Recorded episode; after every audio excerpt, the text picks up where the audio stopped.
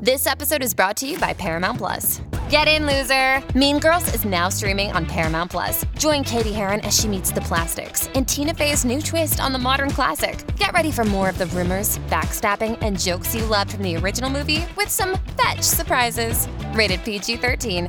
Wear pink and head to ParamountPlus.com to try it free. This is a crowd podcast.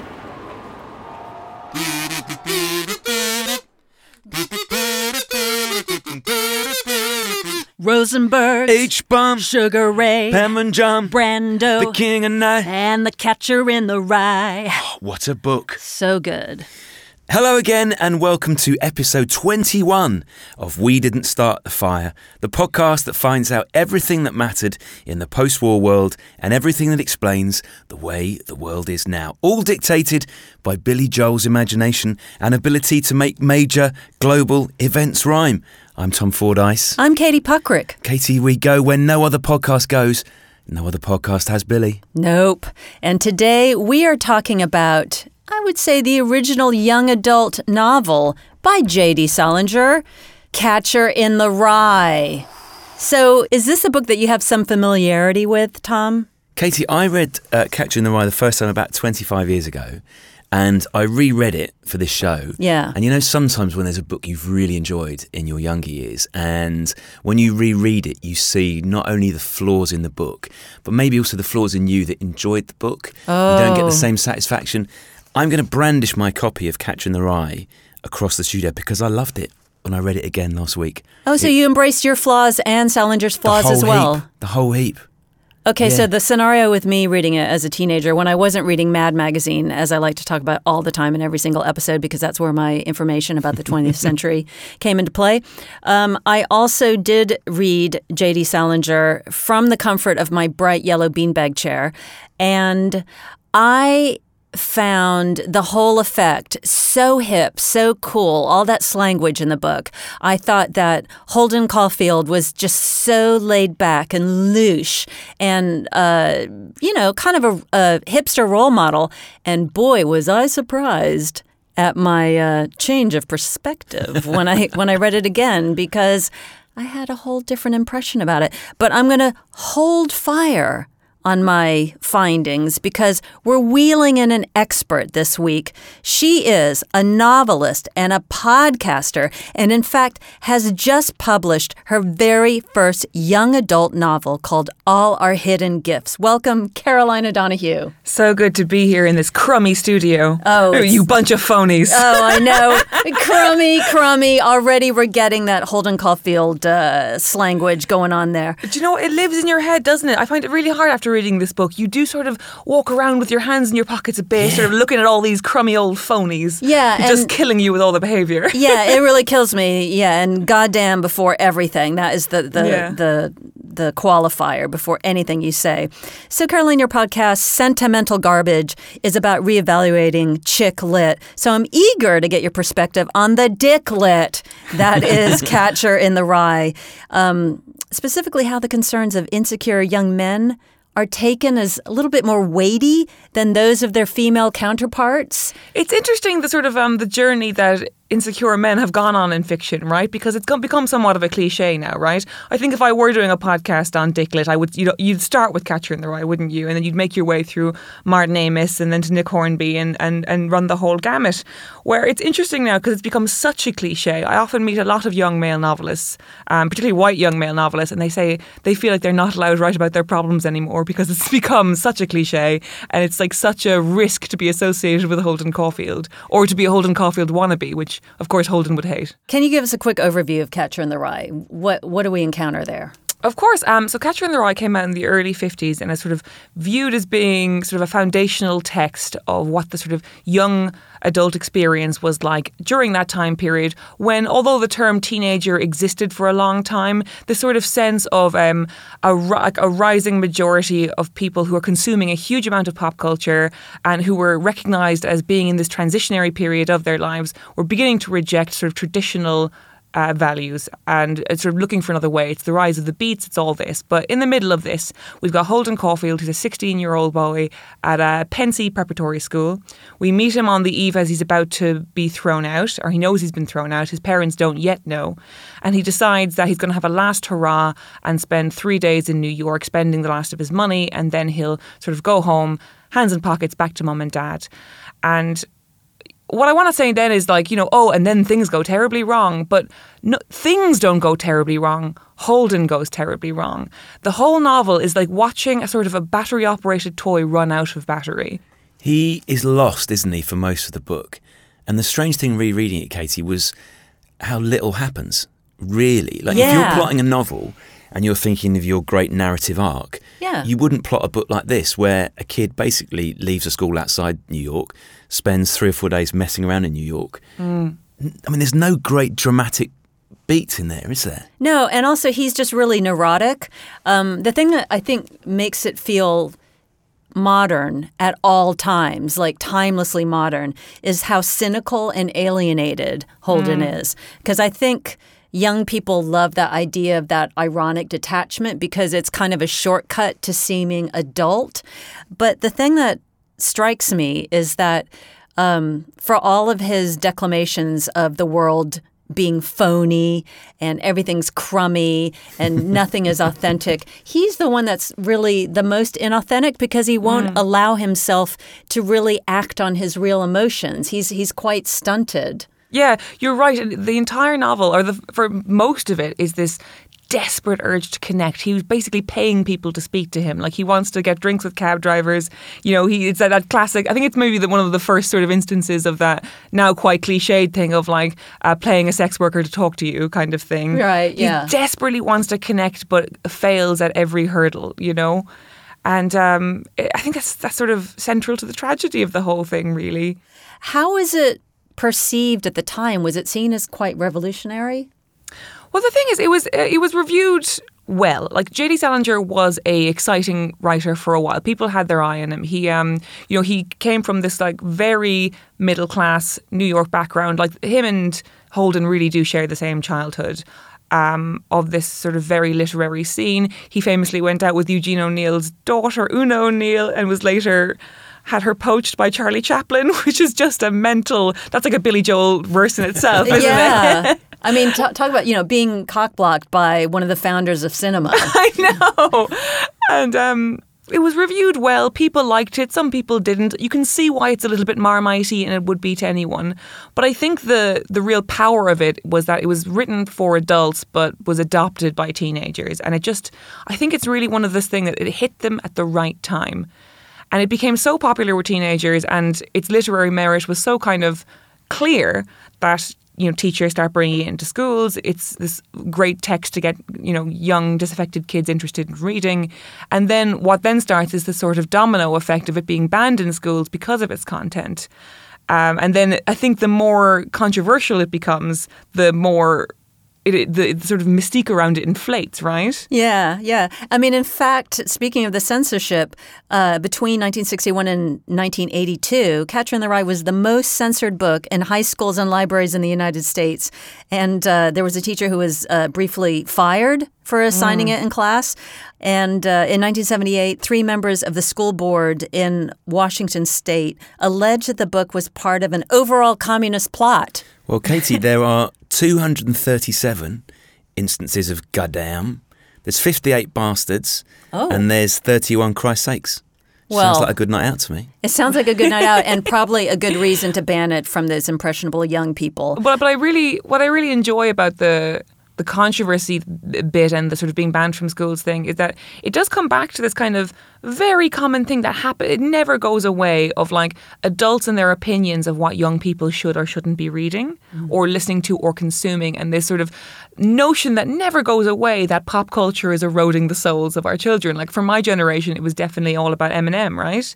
And uh, and you know, I remember my parents like you know throwing out every time I brought home a copy of the Marshall Mathers LP, and then like it- Filth. and filth, and like you know there being this sort of great moral crisis over whether or not um, you know, Eminem was eroding our souls, and meanwhile he was writing these very long verses um, about Bush and the Iraq War, and it's like, well, that's the thing that's really killing your kids. Why can't you? Why don't you have the focus for that? And then the same thing happens with Catcher in the Rye, right, where um, it sort of gets swept up in a McCarthyism thing as being sort of anti-society, anti-capitalism, and therefore being implicitly communist, right? Mm. And it's like constantly trying to wrong foot people in the other direction of like, here's the thing that's eroding your kids. Where it's like, no, I think you're eroding the kids, actually. I think war is. I think, you know, all these corrupted political movements. So I find that really fascinating. I didn't realize that effectively the character's having a nervous breakdown over the mm. course of the whole book, and he's he's really losing it while the whole time maintaining that it's everybody else's fault. Like everybody else is crazy mm. and phony and crummy, and I'm the only one. You know, he's he's almost like a proto incel because he's yeah. he's very um, dismissive of women and their wiles, and they're all trying to, you know, pull something over on him, and uh, they're all trying to trick him into something.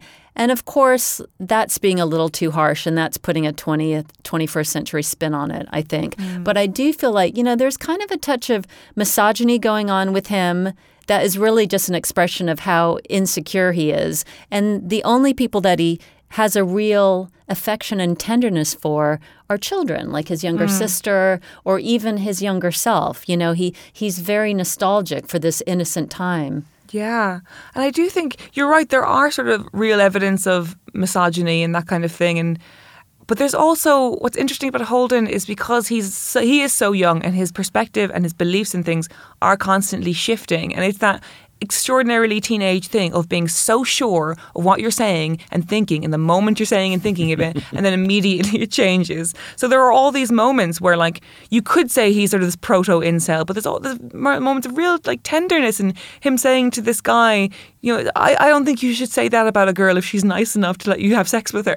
like, I don't think you should be talking crap about her. And and he sort of he talks about um, going on double dates in these sort of like big fifties cars and yeah. how the guy in the front will be getting it's sort of a very it's very rape culturey, but it will be sort of trying to get it on with the girl and the girl's saying no. And Holden's like, I can't I can't continue when that's happening. That's awful. Yeah, because he's know? in the back seat with his girl and, and there's yeah. like fumbling around and you know bra strap tango and uh, yeah. yeah, it it is yeah reading it from the perspective of now, and you're realizing. Yeah, it's all about these guys trying to uh, get it off uh, against the will of the young women. Yeah. Did you like him? And I know we can't reduce characters in books to whether they are likable. Yeah. But do you think he is likable? And do you think because I I found that the points I'm most sympathetic to him is when he's talking about Phoebe, his little sister, or Ali, his little brother who's died, and he talks yeah. about the baseball mitt and how Ali has written little poems in it, mm. and the affection he's got for his big brother DB. Those were the bits when I felt yeah. warmest to him. I think you, you just kind of feel this poor kid, don't you? Like there's this thing of his um little brother who died, and and you get the sense that the quite waspy family are being quite stiff upper lip about it, and the mum has her headaches and her nerves, but we don't really get to hear more about that. But then further to that, there's stuff that Holden's keeping even from himself. Like he has this quite predatory moment with a teacher, and he says, "I've had stuff like that happen to me all the time," and then you sort of think, "Yeah, this kid's been going out of boarding schools for years now, and like we we know that, like, oh God, he's being he's been molested, you know, and yes. he pushes all his own trauma onto just." Passers-by and things he hates and people who are phonies and he hates the theatre and he hates films but really it's just this avoidance tactic for all this terrible stuff he's gone through you feel you feel for him I think yeah I mean that's a really good point I found him almost affectedly disaffected. Yes, yes. It, it's very performative. Uh, there's a section in the book that I think is is really indicative of, of this ongoing tension where he's um, always trying to appear more suave than he actually yes. is and kind of man of the world. Um, but then he's questioning himself throughout. So he's on the train and he runs into the mother of a kid that he's in class with at his prep school. And the mother uh, strikes up a conversation with him and uh, is saying about this boy, Morrow. The mother says, Well, perhaps he takes things a little more seriously than he should at his age. Uh, and he he's a very sensitive boy. So Holden goes on to say, "Sensitive. That killed me. That guy Morrow is about as sensitive as a goddamn toilet seat."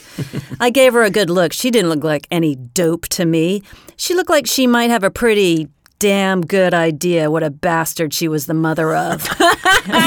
but you can't always tell with somebody's mother. I mean, mothers are all slightly insane. The thing is, though, I liked old Morrow's mother. She was all right. Would you care for a cigarette? I asked her. She looked nice smoking. She inhaled it all, but she didn't wolf the smoke down the way most women around her age do. She had a lot of charm. She had quite a lot of sex appeal, too, if you really want to know. Oh, it's so. But th- here's the thing: is people get so get bogged down in how important Catcher is, how it sort of influenced all these murderers, all the mystique around it, that people don't talk about how funny it is. Yeah. like it's a funny book. Like his observations are genuinely hilarious, particularly when he points out these sort of little pretensions that you yourself, you know, have noticed. You know about where, the way he talks about. Um, Sort of people going to the theatre and, and the sort of performative way they enjoy the theatre. Like you can say that to anybody now and they'd get it, you know? Yeah. Um, but the suaveness I find so interesting, and it's the place where I find the um, the sort of the idea that this is a war book that isn't about war thing is that he's constantly going around and nobody believes him when he says he, he's he's convinced he looks old, but no one believes him. Right. He's telling everyone he's 25 or 22, and everyone's like, "You're 16 and you look 16." Because he has keeps to trying to order order. Yeah. he keeps trying to order drinks and the ultimate teenage Yeah. nightmare, Yeah. isn't it? You, I'll you just walk have a coke, I guess. Yeah. Yeah, I guess, yeah. But to me, that feels like the most um, sort of excruciating metaphor for a returning soldier. This thing of like these teenage boys who go to do these horrendous things and are scarred from it so literally. And like the grey hair is a great uh, leftover of that. But that then they come back and they're still children, you know? And they're still perceived as being 19, 20, 21 by society, but they've lived the lives of grown men we've seen the most traumatic things there. I think that that's very affecting. He me. says to his daughter at one point, doesn't he? He says, "You never get the, the smell of burning human flesh out of your nostrils." Oh, the Salinger said that. yeah, Salinger Yeah. says that to his daughter. Yeah, Yeah. Well, it's, it's it's interesting with him, isn't it? He's like sort of the Greta Garbo of male authors, isn't he? There's this sort of conception around him that he you know, was an absolute hermit and he didn't want to see anybody, he didn't want any press.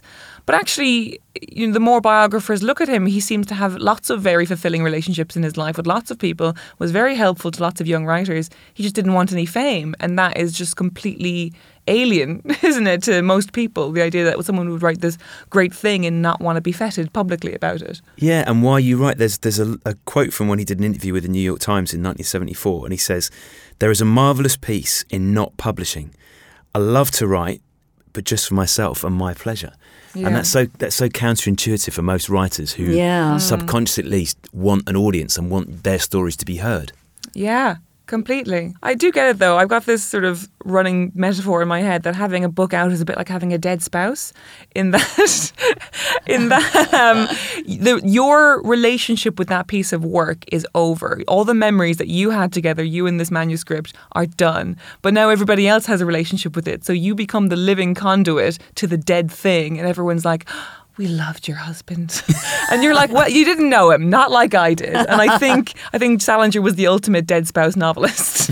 it's like you don't know Holden. I don't want to hear about how you love my husband. There are problematic aspects of his interactions and relationships with women. Um, apparently, he was very controlling with his wife, Claire, and he isolated her from her friends. He also very famously had a relationship at age 53 with the 18 year old writer Joyce Maynard after he wrote fan letters to her. Yeah. It's a rough talk, isn't it? Yeah, what was the, what was the score there? I guess it turns out famous and influential men love young women. Yeah. Strange, isn't it? It tur- it tur- but I do also think, and I'm I'm not looking to be an apologist for these like slightly predatory relationships, and and I also don't want to speak for those women's experience either, because for all I know, they've had very you know rich and foundational moments with this man. So who knows? But I will say I, there is a popular kind of theory that um, people stop evolving past their own point of trauma. And if we think of Salinger as somebody who had very serious PTSD following his own experience as a young man, I don't really think he matured past 24, 25 in his own mind. And he never wrote anyone who was older than that either. Like oh, like Franny and Zooey and the Glass family and, and for Esme with Love and Squalor, it's all young people. Mm-hmm. And I think that's why he surrounded himself with young people. It's kind of, but that was also sort of a, a theory we put on Michael Jackson a lot, right? And and Neverland and all that. There was kind of this accepted um, rhetoric for a while that Michael Jackson had this vi- the trauma of fame came for him, and he never evolved past the, the idea of being sort of twelve years old, and everyone was kind of quite permissive in a society wide thing of like, oh, he's just a sort of grown child, you know. So I would wonder if there was some of that going on with Salinger as well. Katie, we've learnt so much. I'm going to get a towel. I'm going to fan you. You can fan me while we have some adverts. Hello there. This is my friend Joe. Hi. Now, Joe plays rugby for England. Yeah, what's your point? Come on. Well, Joe presents a podcast, and it's my firm belief that you should listen to it. Very interesting. And here's why because it's not actually a rugby podcast, because, well, let's face it, there's billions of them already. No, no, no, no, no. It's about you, the listener, and the jobs you do. If you're a teacher, an astronaut, a tree surgeon, or a chef, then we've got loads of questions for you. The Joe Marler Show, because everyone is interesting if you ask the right questions. That's a great line. That's a that is a very good line from you, Tom. Thank you, Joe. You want to find it? Search for The Joe Marler Show in your podcast app. Because everyone is interesting if you ask the right questions.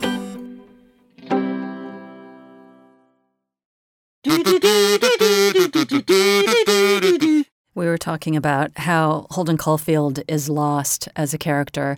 Um, and it does seem like Salinger was a seeker uh, as well. And throughout his life, he was a, a, Zen Buddhist. That happened after the war. And then he was mm. also into various isms um, yes. that he would t- enlist his wife, like, you know, okay, this week we're doing this. You got to study up on, on this crazy cult. And uh, one of the things that he got involved in, I was interested to see, was uh, the orgone accumulators, which are also known as sex boxes, made by Wilhelm Reich. Uh-oh. And I'm showing you guys a photograph of a lady sitting inside the orgone accumulator.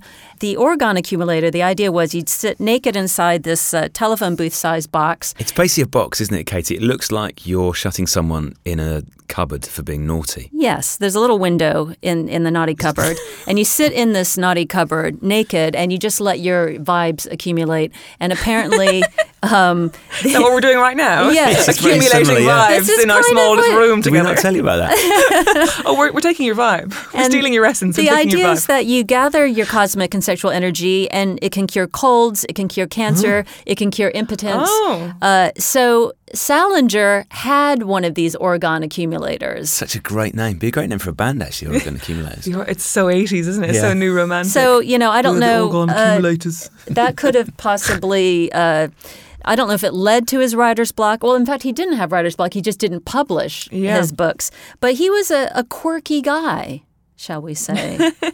Certainly, a quirky guy. You also wonder if he was so private and he was writing for himself, how he felt about the mass market success of his book.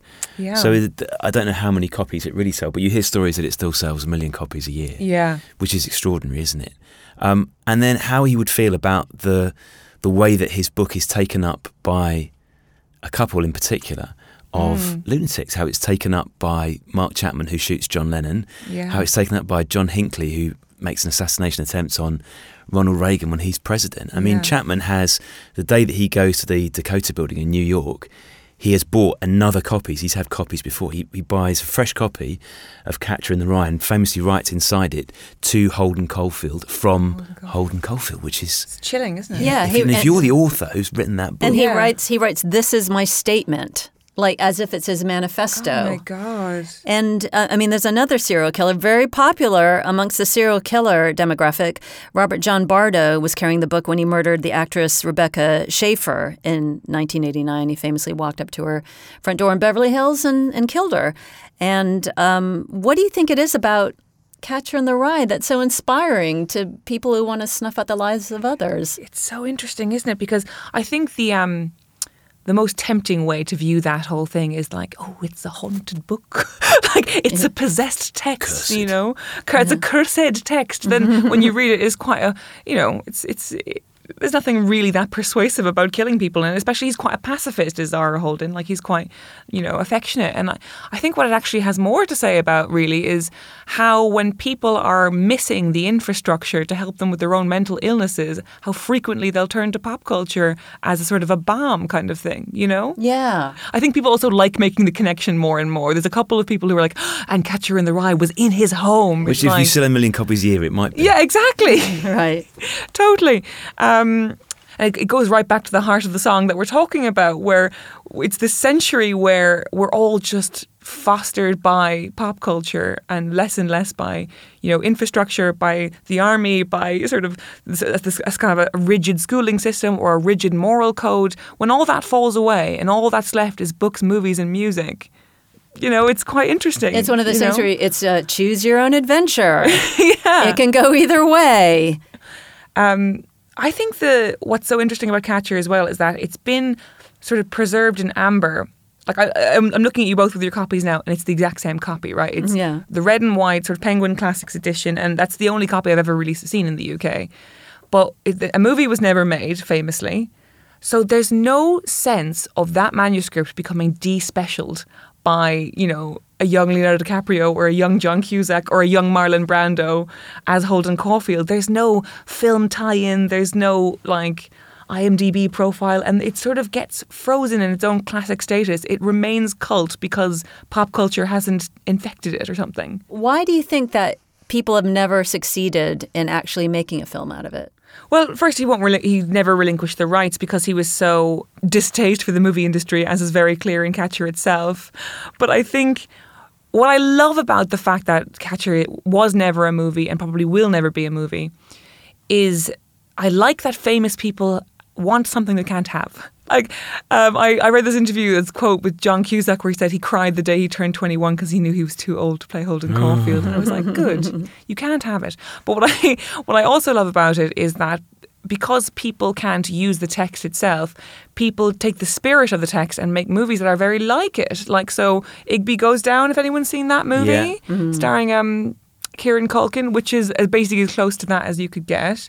Um, Rushmore, which is an early Wes Anderson movie, is so clearly inspired by Catcher in the Rye, to the, down to the fact that the character is the um, manager of the fencing team. Oh, right. Yeah. Yeah. And so you get all these little like inspiration flashpoints and all these great movies that because they're not literal adaptations of Catcher in the Rye, get to stand by themselves, but get to sort of bow their head to this great work, you know? Yeah, the best of all worlds. Yeah. Uh, apparently, Salinger felt that he was the only person who could play Holden Caulfield. And, and, and incidentally, he was an actor. Uh, was he? Yeah, in, Oh, yeah. In, in his uh, childhood. And so that was really another reason why he just thought, well, it's not going to be, it's not going to be Jerry Lewis. It's not going to be one of those Hollywood phonies. It's got to be me or no one. Yeah, but I would absolutely hate the idea of like a Timothée Chalamet or a Ezra Miller or a Harry Styles, you know, turning it into this sort of um, this kind of glossy matinee moment, you know. Maybe it's maybe it's those great books, the books that you most perfectly realise an interior vision of the world that are the hardest Yeah. ones to film because everyone will be slightly offended by the version that they're given. Yeah, Um, a bit like Catch Twenty Two, which is a different book, but, but a lot of people would associate with it. The film of that is nowhere near as good as a book, is it? yeah, yeah. Of course, yeah. No, no one who's talking about Catch Twenty Two is ever talking about the movie. No one you talks about Art Garfunkel in Catch Twenty Two, do they? Yeah, yeah. Oh my well, God. art does. all the time. non-stop. The cultural commentator David Riesman in 1961 was trying to explain the book's appeal at a talk in Japan, and this is what he told the Japanese Boys are frustrated because they aren't cowboys, and girls are frustrated because they aren't boys. He went on to say, Women, he's a sociologist, so he says, Women Wow. have been the audience for American fiction and for movies. There are no girls' stories comparable to Catcher in the Rye. Yet girls can adapt themselves and identify with such a book, while a boy can't so easily identify with a girl, he reckons. Um, he goes on to say that in the literary marketplace, um, readers aren't turned off if the characters are male, but only if they're female. After all, how many Boy Scouts and Explorer Scouts have been moved by reading the bell jar? Yeah. Wow. So this None. was 19, yeah, 1961. 1961. He's saying basically, sorry, ladies, boys are automatically Yeah. the stand-in for all of your emotions and uh, worldview and insecurities, but uh, the favor doesn't go the other way.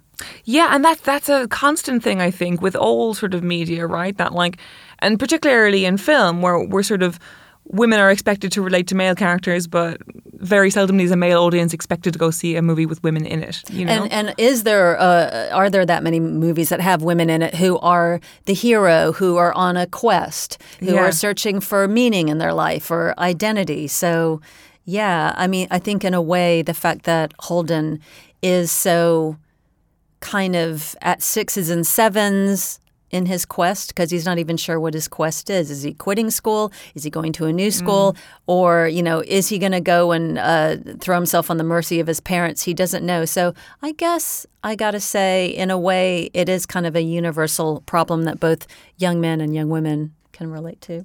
I'm interested in what you guys think is like. So we, we sort of know because of that last chapter in the end that he, you know, he ends up in a sort of um, a psychiatric hospital. He's about to be shipped off to yet another school, which makes my heart break. It's like this kid should not be sent to school after school. Let him live at home for a bit. Let him live at home. Let him hang out with Phoebe for a while. you know, please, for the love of God. Um, what do you think happens? Told Holden. That's a really Does good he, question. does he get drafted for Vietnam? You know, like what's the deal? Does he ever solve his problems as he Yeah. matures and becomes a bit older? Does he ever Yeah. look back at himself and think, "I was clueless"? But Yeah. I've learned. Is he driving a Cadillac with big fins? is he is he working some phony's job in advertising Yeah. or something with I his think- waspy background? I think what he does is he fails upward.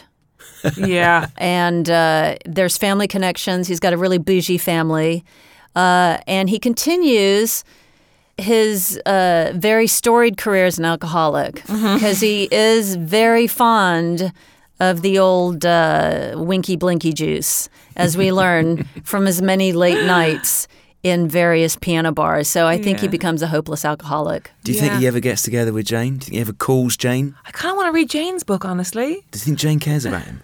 Like, does she feel the same way about No. Holden as he feels about I her? think, oh, it's, it's a, that tale as old as time. Like, girl keeps a male friend on the leash for just yanks it every couple of years. Whenever Jane's feeling a bit low, she give Holden a ring. Do you know I mean? Till she eventually gets married. But yeah, I was very arrested by um that passage towards the end of the book where he's talking to his teacher. I don't know, it's very a kind of foreshadowing moment of like, you're going to be one of those guys that sits in a bar and hates anyone who comes in and looks like they play football in high school. Or you're going to be one of those guys that sits in an office and hates the stenographer. But either way, it's all going to be you sitting around hating people. And he's like, no, no, no, I don't hate people that much, I swear. It's just, it really breaks my heart that bit, you know? You know what? You're so right, Caroline. That is the one bit where I think eh, we do see the author making a pronouncement about the character. Because really, f- for the most part, I agree with you, Tom, that we're just in the character's head and, and we're really in his skin and in his world. But I think that's the one bit where we pull away for a wide shot and, Yeah, and we can see a so true. projection. What would you say the legacy of Catcher in the Rye is, Caroline, today? It's interesting because I think it would still be a foundational sort of um, book in anyone starting a young adult library in a shop or anything, right? But I do think that um, it's interesting because I remember the first time I saw um, The Godfather. And uh, I was in my 20s, but I had seen every single Simpsons episode ever made, right? And so all these sort of like, I was like, oh, that's the Fat Tony reference. Do you know what I mean? And so I think even teenagers who are big readers, because so many things have come after Catcher who that have sort of used that voice and used that sort of um, way of telling a story in the same way, I think they would read Catcher now and think, oh, Fat Tony, you know, rather Oh, than. so in a way, it would almost lose the impact because Yeah. it, in the way that it, when you see It Star Wars, so much, Yeah, you yeah. see Star Wars now, and you think, well, that we've seen that done over and over and done better, and you know, Yeah. because you weren't there at the beginning when it was completely extraordinary and and sui generis, you know, just absolutely stood on its own. I had this experience recently where I um, finally picked up Kitchen Confidential by Anthony Bourdain, and I was like, ah, R.I.P. to this man, but this is dull as shit. I was like, I, I have no like him just being the bad boy of the kitchen. I was like, I was so self-aggrandizing. I was so bored, and everyone was like, yes, but you have to understand that the bad boy of the kitchen wasn't a cliche when he was doing it. I was like, oh, okay. You kind of do have to remember that with things like Catcher. Anything that goes on to have this great life and inspires so much that comes after it, you do have to have that slightly forgiving backwards glance, don't you? Sorry to the Bourdain family. Caroline, thanks so much for coming on. We didn't start the fire. Thank you so much for having me. I love this podcast and I love the song it's based on. So Feel, delighted feel to be here. Feel free to sing it as you leave the studio. We always do. But so Don't laugh at me whistling in a jaunty fashion. I wish I could whistle as well. What's so nice, it must be nice for you guys as well, is um you guys have done, done enough episodes that when you're scrolling through the podcast, it's like North Korea, South Korea, Maryland. Marilyn It's so much fun just to scroll through. And don't forget Studebaker.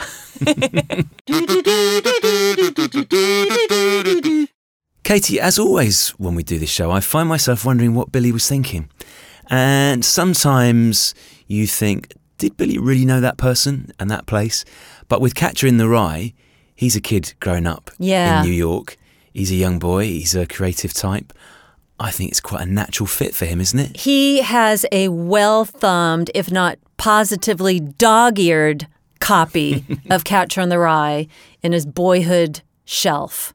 So when he's not practicing his scales at the piano or he's not down at the gym practicing his punches, Or watching the baseball because he loves his baseball. yeah, he loves his baseball. So when he's not doing all of those things, he is practicing being a disaffected, alienated, too cool for school teenager. I think probably young Billy was more earnest than Holden Caulfield, but that's what he's aiming for is hipness. And all those bars that Holden Caulfield goes to where people are tinkling the ivories, Billy would find himself in those very same places because he is the piano man. You made a very, very compelling case there for why Billy included Catcher in the Rye. So, yeah, thumbs up to Billy. What are we going to be enjoying next week, Tom? I believe, Katie, it's Eisenhower, President Dwight Eisenhower of Eisenhower fame. Okay. And if you're in the mood for even more podcasts, can I recommend to you, listeners, a little something called Alan Cumming's Shelves? You can join actor Alan Cumming as he takes an artifact off his extensive shelves and tells you the story behind it with a little help from some friends. Katie He's spoken to Sir Ian McKellen about a dog collar, Cyndi Lauper about a pair of leather gloves. You'll even get to hear Geri Halliwell talk about Alan's Spice Girls lunchbox. I don't know if I want to know about Alan's Spice Girls lunchbox or what's in it. The stories are hilarious, and there's so many fantastic guests coming on to help Alan tell the tales of his life. So please do check it out. Just search for Alan Cumming's Shelves on your podcast app.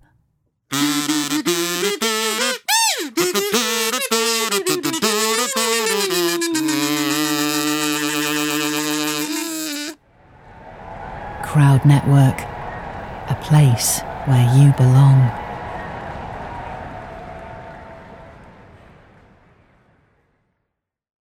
I'm Ken Harbaugh, host of Burn the Boats from Evergreen Podcasts. I interview political leaders and influencers, folks like award winning journalist Soledad O'Brien and conservative columnist Bill Kristol, about the choices they confront when failure is not an option.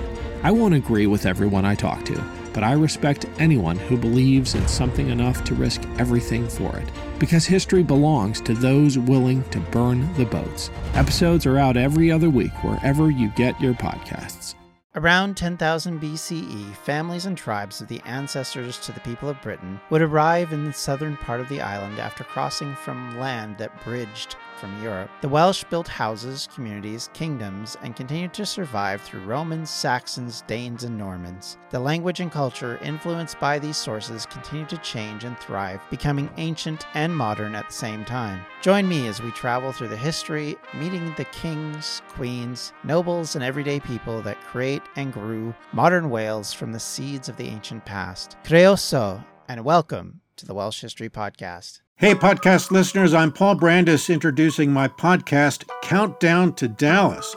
It's a fascinating, in depth look at the seemingly unconnected events that led to the assassination of President John F. Kennedy. It's based on my book of the same title. In that book and in this podcast, I go all the way back to 1939 when Lee Harvey Oswald was born into a troubled and dysfunctional family. I'll follow his transient and often violent teenage years and young adulthood, painting a fuller picture of the man who would later become Kennedy's killer.